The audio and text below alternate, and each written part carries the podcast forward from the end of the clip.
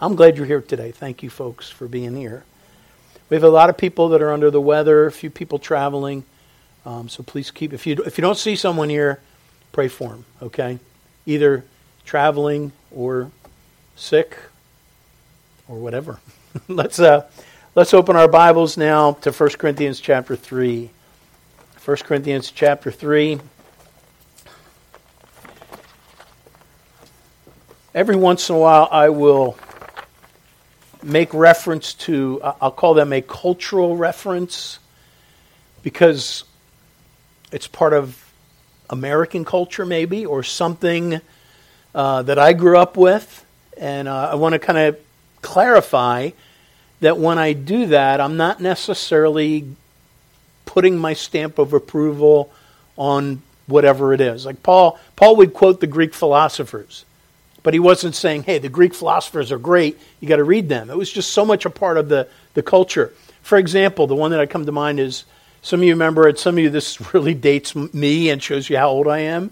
Some of you may remember Gilda Radner on Saturday Night Live, something I watched growing up. She had a character, and I forgot what the character's name. She was a she played this character that was a no, it wasn't that one. That's her most popular, but it was another one where she played a news reporter that got wind of some uh, Lily, I think it might have been Lily. Anyway, got wind of some news report and she heard it wrong and so she did this opinion, and she goes off all, you know, really passionate about it. And then whoever's next to her, you know, at the end of the thing goes, uh, and then corrects her about her misunderstanding. And she looks at the camera and she goes, oh, never mind. And I want to tell you again, you know, I'm not condoning or saying you got to watch Saturday Night Live. This is like way back, but I that has come in my mind many times, as you know, when God has shown me that I've been wrong you know, and, and hopefully you've had that time. I know there's some people that they've, they've never seen themselves as wrong at all, so they, they can't relate to that. But it's a very humbling thing when you start spouting off and then you're, oh, never mind. Can you relate to that? Okay. Well, there's another one I'm going to mention today, again, and I'm not approving. In fact, I didn't even see this movie, but the quote has has gone down in history. Uh, in fact, I thought it was a Clint Eastwood quote. You know, um, maybe I'm thinking of, you know, go ahead make my day. I think that was Clint Eastwood. Um, but this, this is a quote that I have thought of often because, you know, as you minister the word, and here's the quote you can't handle the truth. Have you heard? Have you not heard of that? Now, some of you know exactly what movie it is, and I googled it so I get my facts straight. It, it was not Clint Eastwood. In fact, it was a reference from Jack Nicholson in a movie called A Few Good Men. I never saw it, some of you may have that. Uh, and it's a now famous line which he shouted at Tom Cruise's character in one of the film's final scenes. And apparently it was ad libbed. That amazes me. You know, um, Morey Amsterdam, um, Robin Williams apparently would ad lib a lot, you know, and to be able to say something, that has gone down and that has become a, a cultural reference, you know. You can't handle the truth. I've thought of that so much because there are people that cannot handle the truth. And maybe even us sometimes. You can't handle the truth. So we're going to look, in fact, look at 1 Corinthians 3. This is just the initial reference. We'll come back to this reference just briefly. I know Charlie's going to be dealing with and is dealing with 1 Corinthians 3, so we're just going to look at this.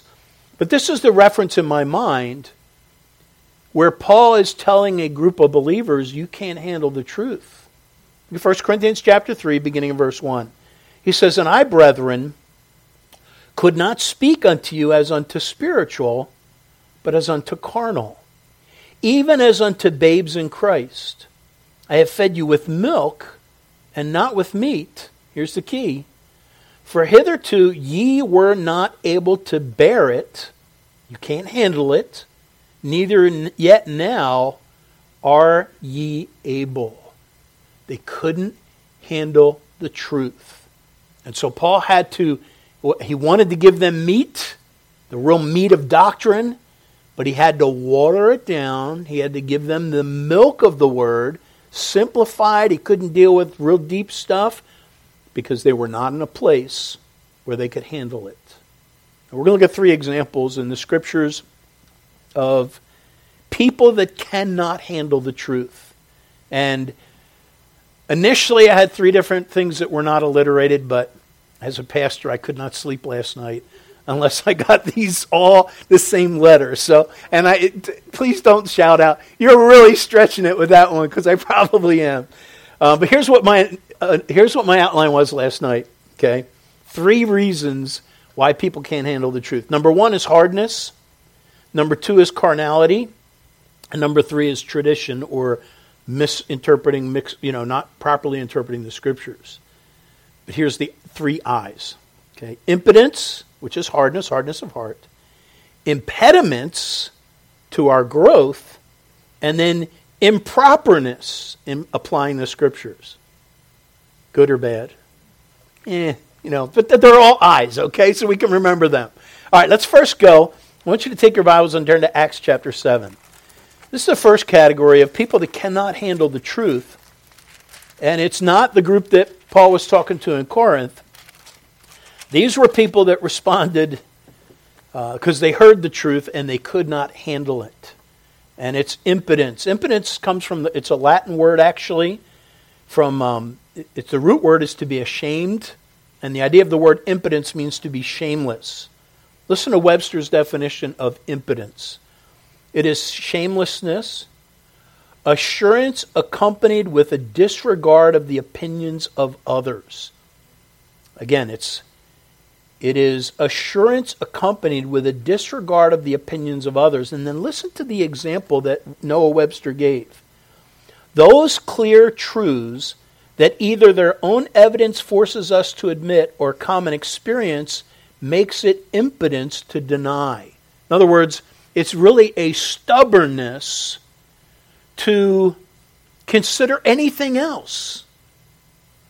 It's hard heartedness. Now, look, here we have in the scriptures the preaching of Stephen. I want you to look. Now, he has quite a long message if you look at Acts chapter 7. Um, and, you know, he's giving a history of Israel and, and he's challenging them and their uh, hard heartedness. And he says this in verse 54, or the, this is the result now. So he's preached. I'll mention briefly in a minute the, the tenor of his message was hard. But look at the response, verse 54. When they heard these things, they were cut to the heart. It was convicting. But notice what they did and they gnashed on him with their teeth. Wow, that's pretty severe, isn't it? Talk about not handling the truth. They got so angry that they began to, to, to gnaw on him with their teeth. The worst we ever had when we used to have the uh, ministry at Haverford um, Hospital is uh, Jim, was it you or me or both of us that had pennies thrown at us? Do you remember that? We had pennies thrown at us. Yeah, well, it, was, it hurt my feelings, so I remembered, you know. but I mean, that's that's like the worst that could happen is somebody throws, you know, coins at you. And why is it just pennies? Why can you at least throw quarters, you know? But you know, here they got so mad at what Stephen said, they literally went up and gnashed. In fact, look, look continuously here, verse 55. But I love that. It's, it's, it's telling us okay, they did not receive the message, they were cut to the heart. They were so angry they gnashed on him. But remember what God told Jeremiah as a preacher? He said, Be not afraid of their faces. And so, Stephen, it says, But he, being full of the Holy Ghost, looked up steadfastly into heaven and saw the glory of God and Jesus sitting on the right hand of God.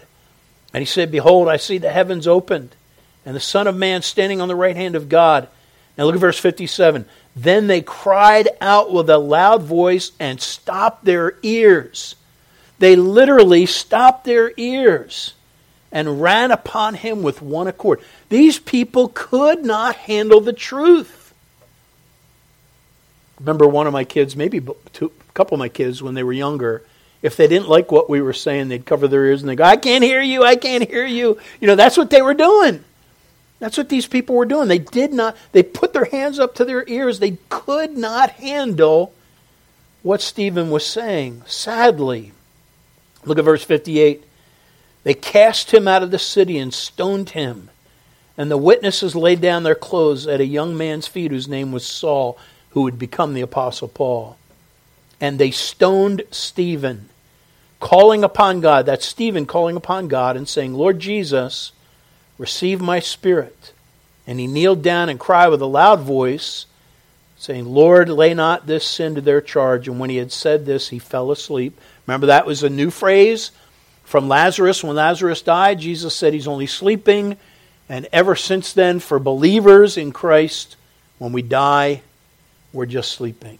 What a blessed truth. But he died. Now, talk about cannot handle the truth.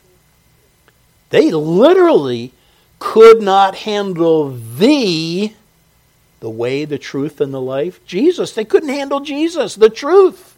They rejected him. By the way, folks, there will be people that cannot handle that truth. That can't, you know, not that we should hinder, we, we must preach it. But there will people be people that cannot handle it. Paul wrote this in 1 Corinthians 1 and verse 23.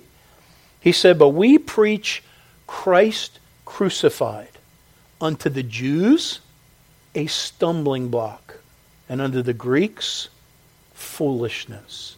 So, two different perspectives, both categories of people that cannot handle the truth. What did, what did Peter say, or what did Stephen say that got them so upset? Well, listen to the tenor of his message in verse 51 of Acts 7. He says this. He, he didn't, he didn't you know, sugarcoat it. He said, Ye stiff necked and, uncircumcised in heart and ears, you do always resist the Holy Ghost as your fathers did, so do ye. Wow, he didn't mince words, did he? He said, You are hard hearted.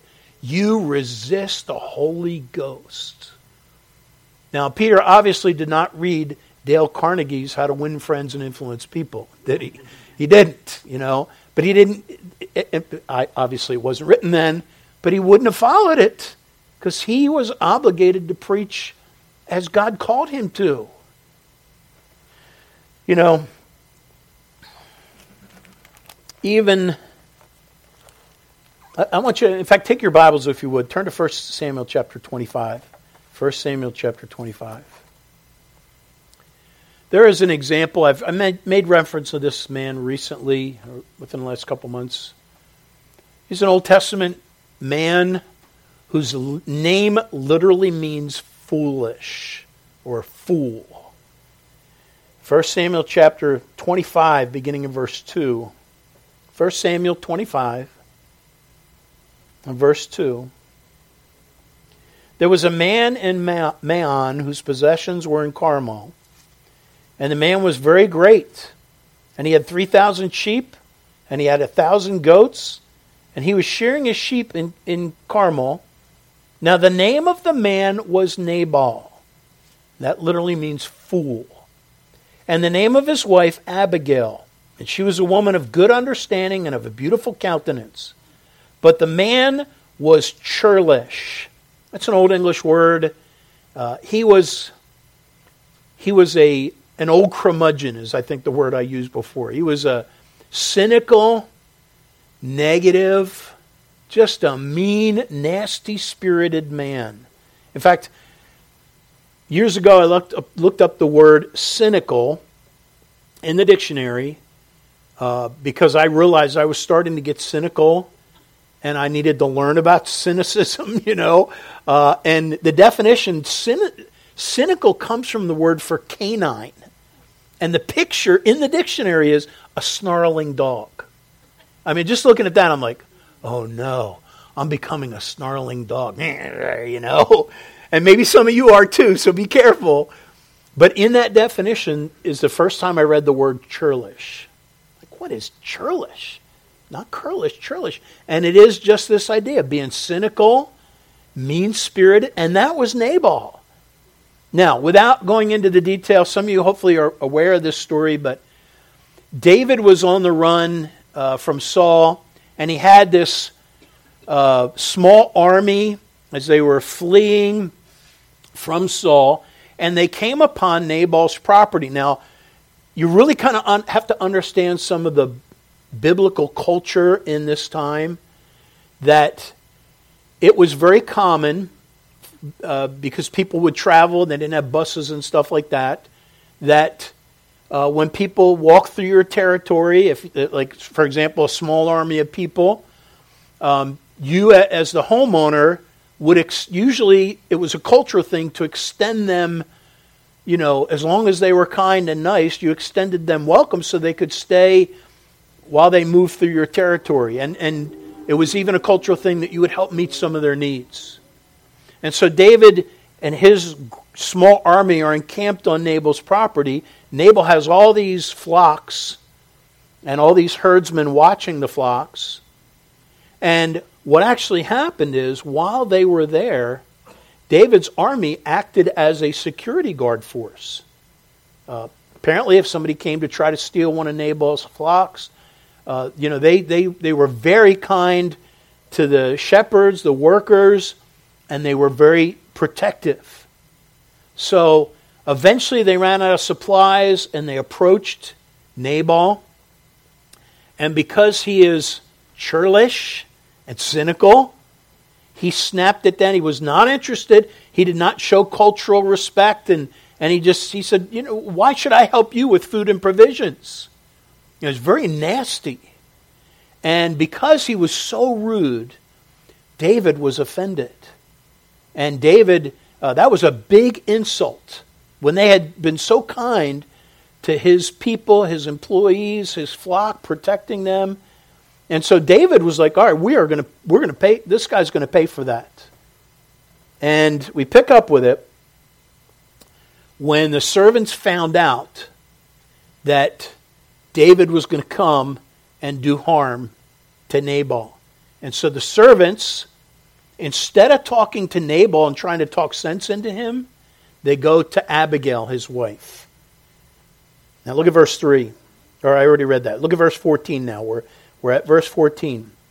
And one of the young men, that's one of the servants, told Abigail, Nabal's wife, saying, Behold, David sent messengers out of the wilderness to salute our master, and he railed on them. So they were kind, very considerate, but Nabal was just mean and nasty. But the men, verse 15, the men were very good unto us, and we were not hurt.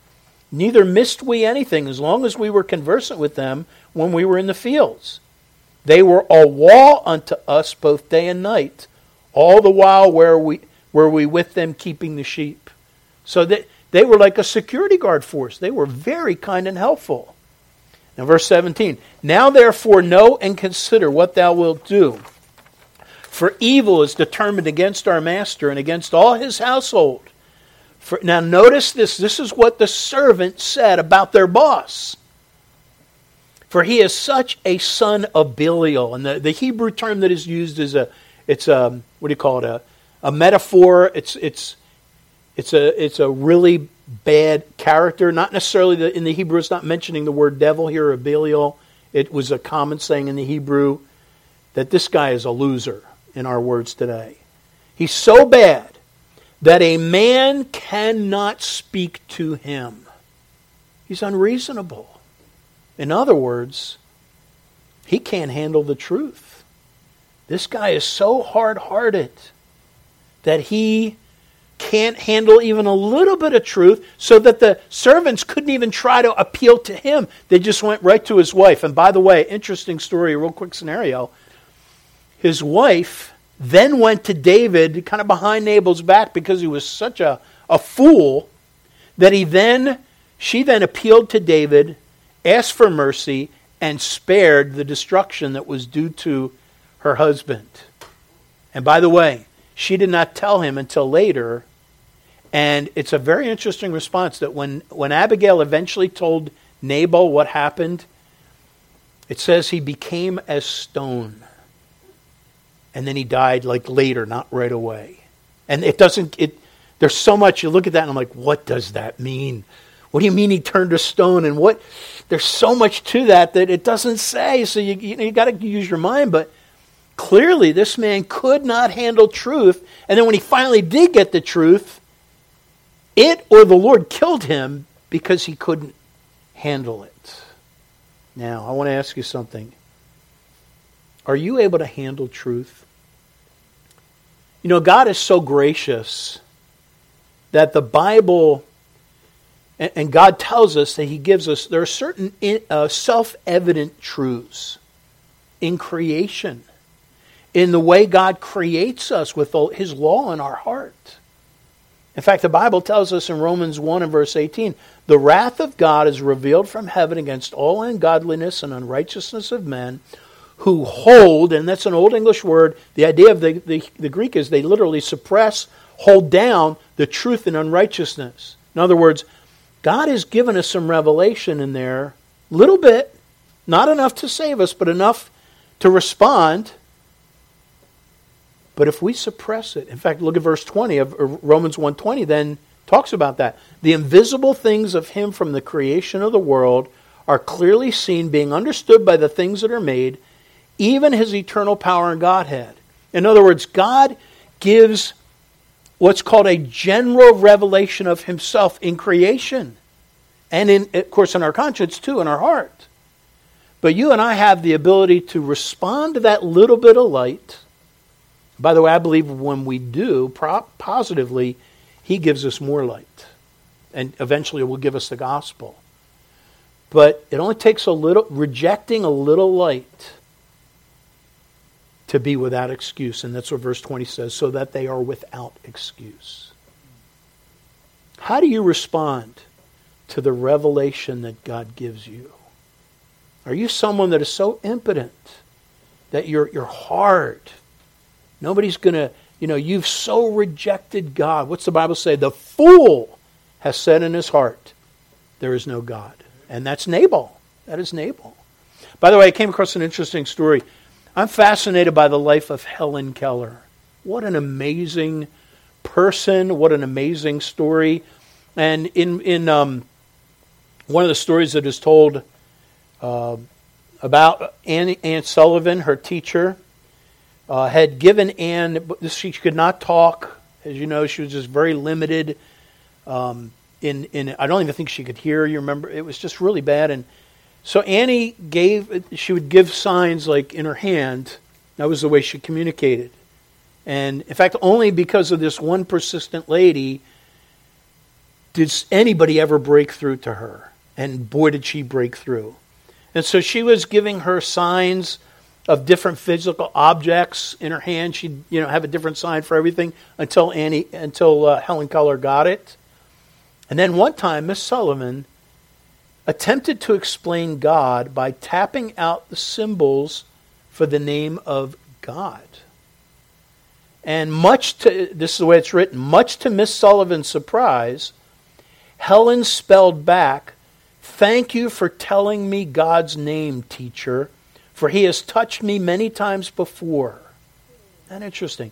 She knew something of God's signature from nature but it didn't have any word. Like she didn't have any identify, and it, she couldn't identify it until until Anne gave her that this is God, and she had the concept. Here's this woman that is like totally closed off from the world, and she had within her this concept of God, so that when it, he was finally identified, she's like, "That's who I. That's who I. It is." Now, folks Every one of us has been given a little bit of light. But what you and I do with that light will determine whether you and I are able to be brought to the truth or not. There are some people, folks, that cannot handle the truth, even a little bit. And they're so obstinate, so hard hearted, that they will go to their grave in defiance of God. Don't be that person. Second, first was impotence. Second is impediments. Now let's go back to 1 Corinthians chapter 3.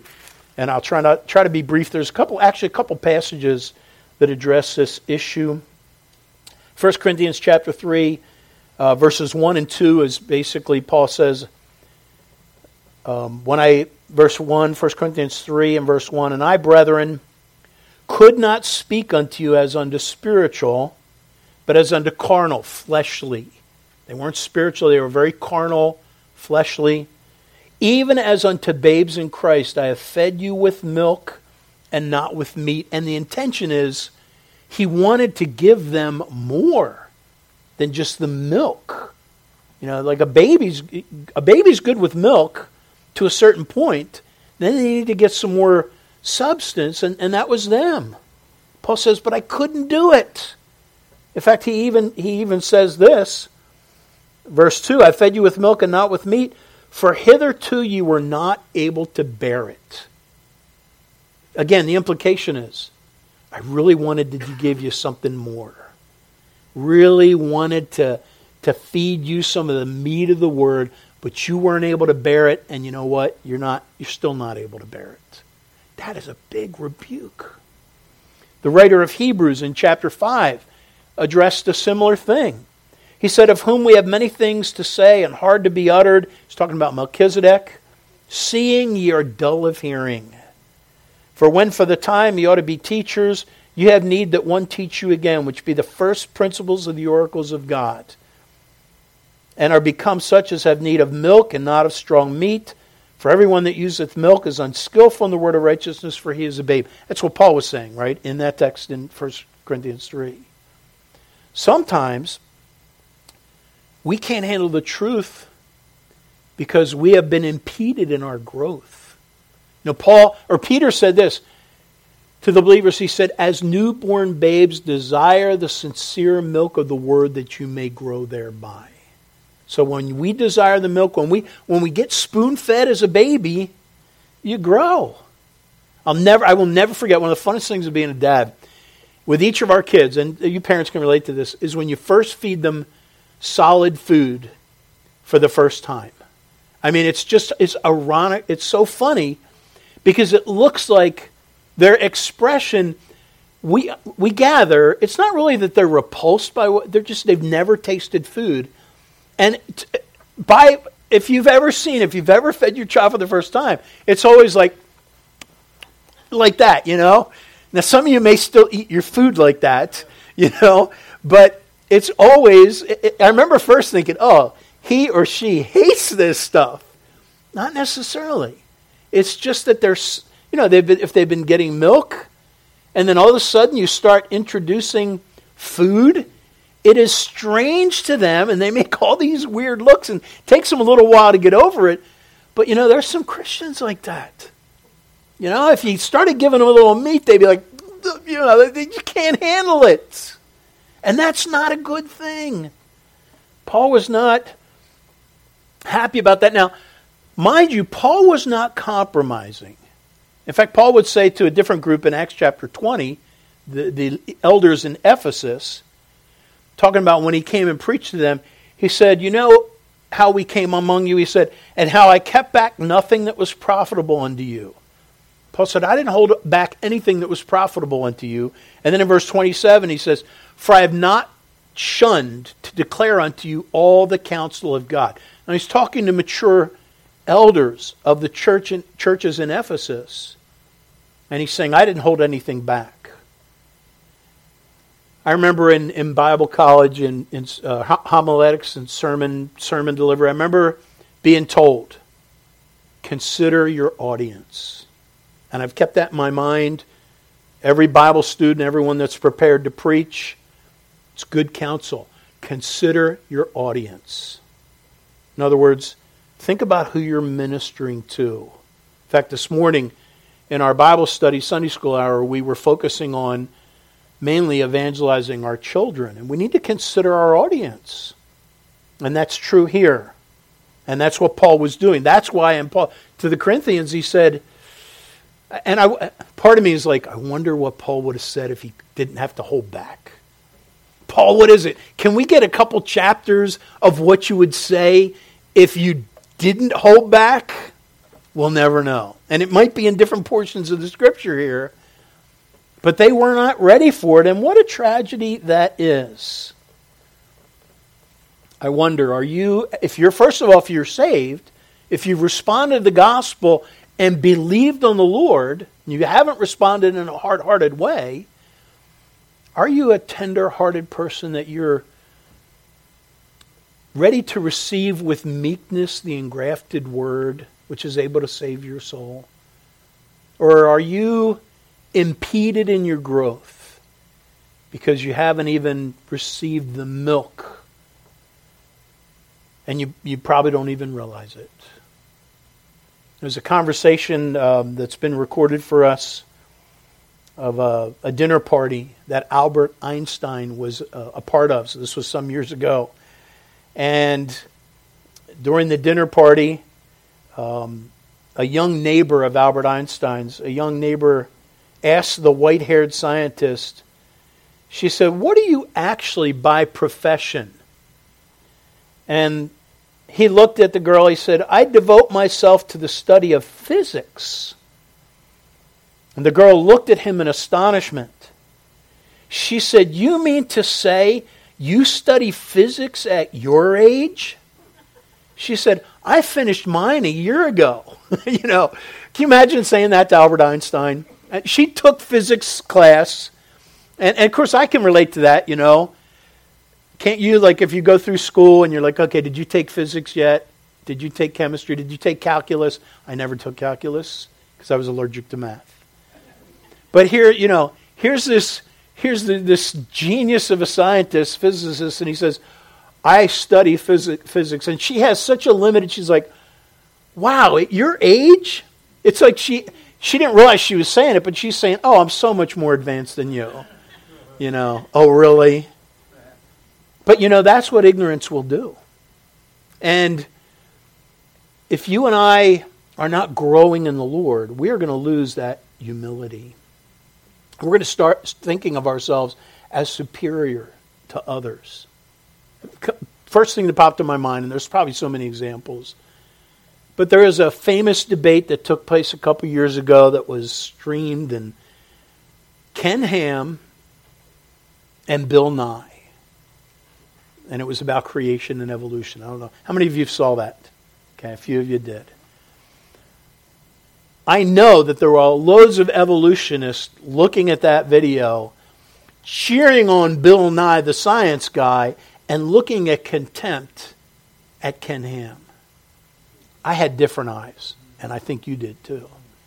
I looked at Bill Nye as such an arrogant, condescending man who was rejecting truth. It's interesting, isn't it?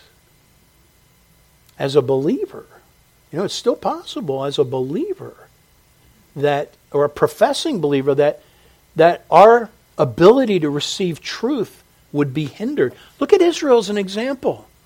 Do you remember, in fact, in the New Testament, Jesus is speaking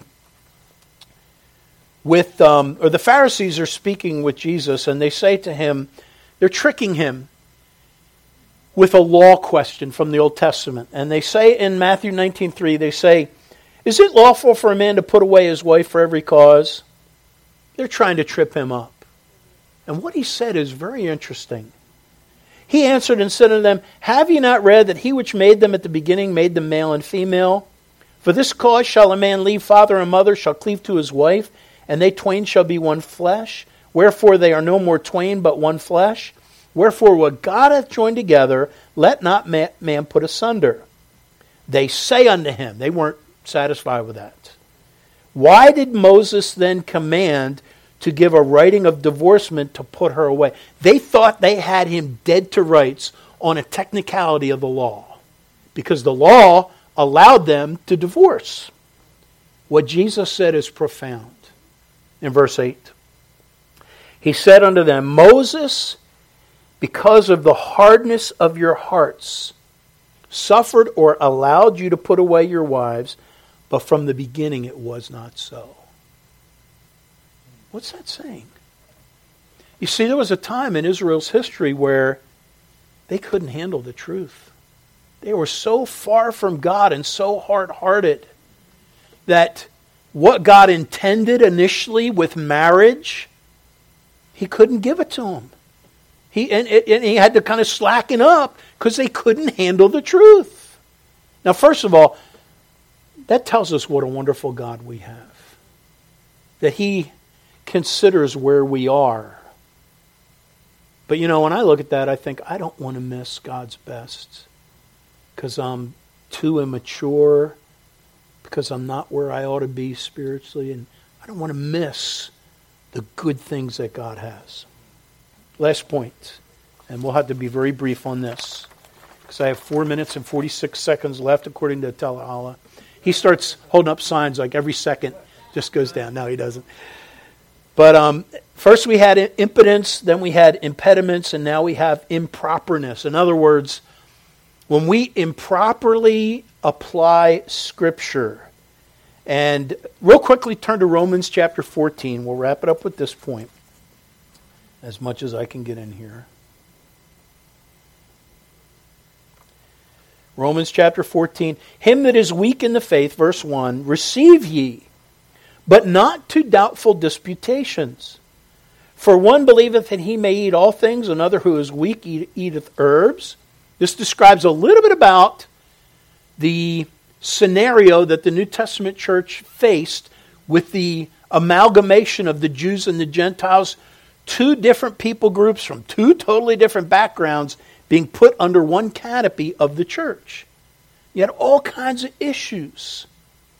And these issues were dividing the Christian Jews from the Christian Gentiles when it should not have. And verse 3 Let not him that eateth, there were people that could not eat certain foods because of their background, not because it was right or wrong. Let not him that eateth despise him that eateth not.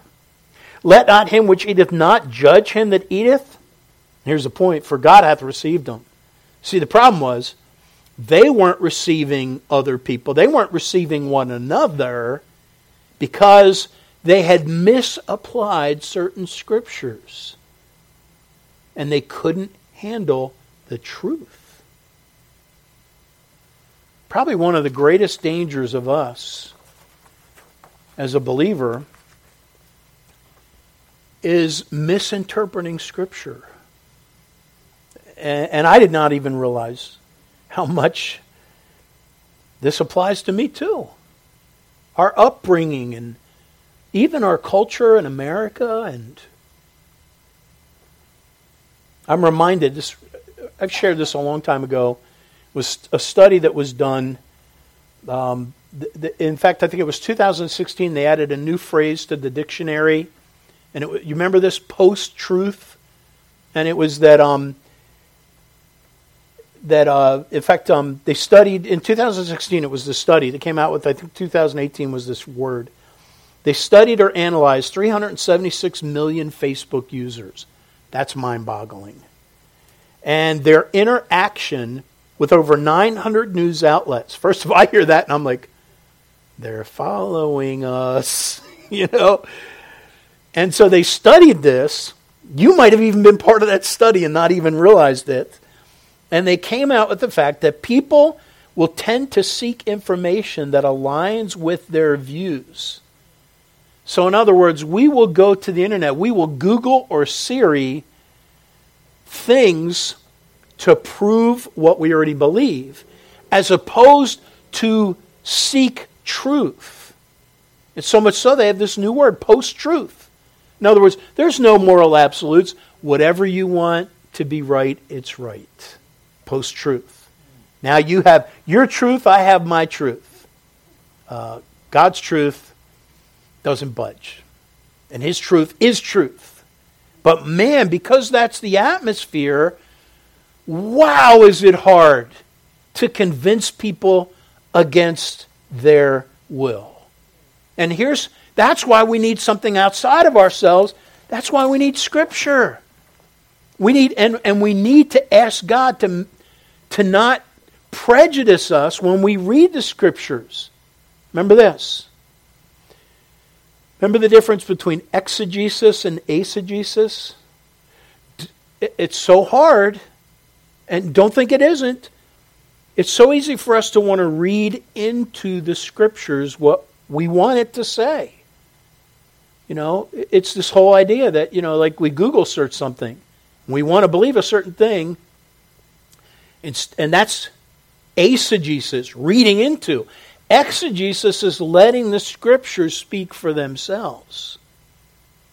And by the way, that's the way, going back to uh, Gilda Radner's character, uh, you know, that character that, you know, that's why you and I have to be willing for God to prove us wrong.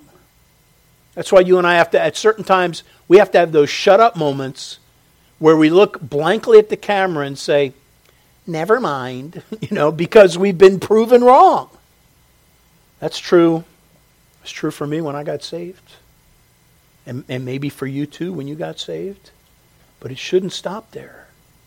May you and I never be so stubborn, so hard hearted, that we can't handle the truth. Let's pray. Father, I thank you for your word. I pray that you would help us. It can be scary, Lord, when we realize how vulnerable we are. But Lord, I'm so grateful that your word is a lamp unto our feet and a light unto our path if we will allow it to shine its way. And Father, I pray that you would help us to seek the scriptures, to never be afraid of truth, to never um, be afraid of having our positions and our beliefs examined in light in the light of the Word of God. Lord, make us teachable, even especially, I guess, if we already think we are teachable. Father, I pray for those that cannot handle the truth. First, those that are unsaved, who, like Stephen when preaching, were so upset with him. Not only could they not handle it, they had to harm him and stop him, and they eventually silenced him. But Father, your truth marches on. And now, Father, for us that are saved, I pray that you'd impress upon our minds that we need to grow. We need to hunger and thirst after righteousness. We need to be students of your word, desiring the sincere milk of the word so that we can grow and then start to assimilate the meat of the word Father, if there's anything that's hindering us, please show us so that we might continue on the path of growth. Lord, thank you. Thank you that your truth may be known. Help us to know it. Help us to walk in it. We pray in Jesus' name. Amen. All right, let's all take our, or no, let's.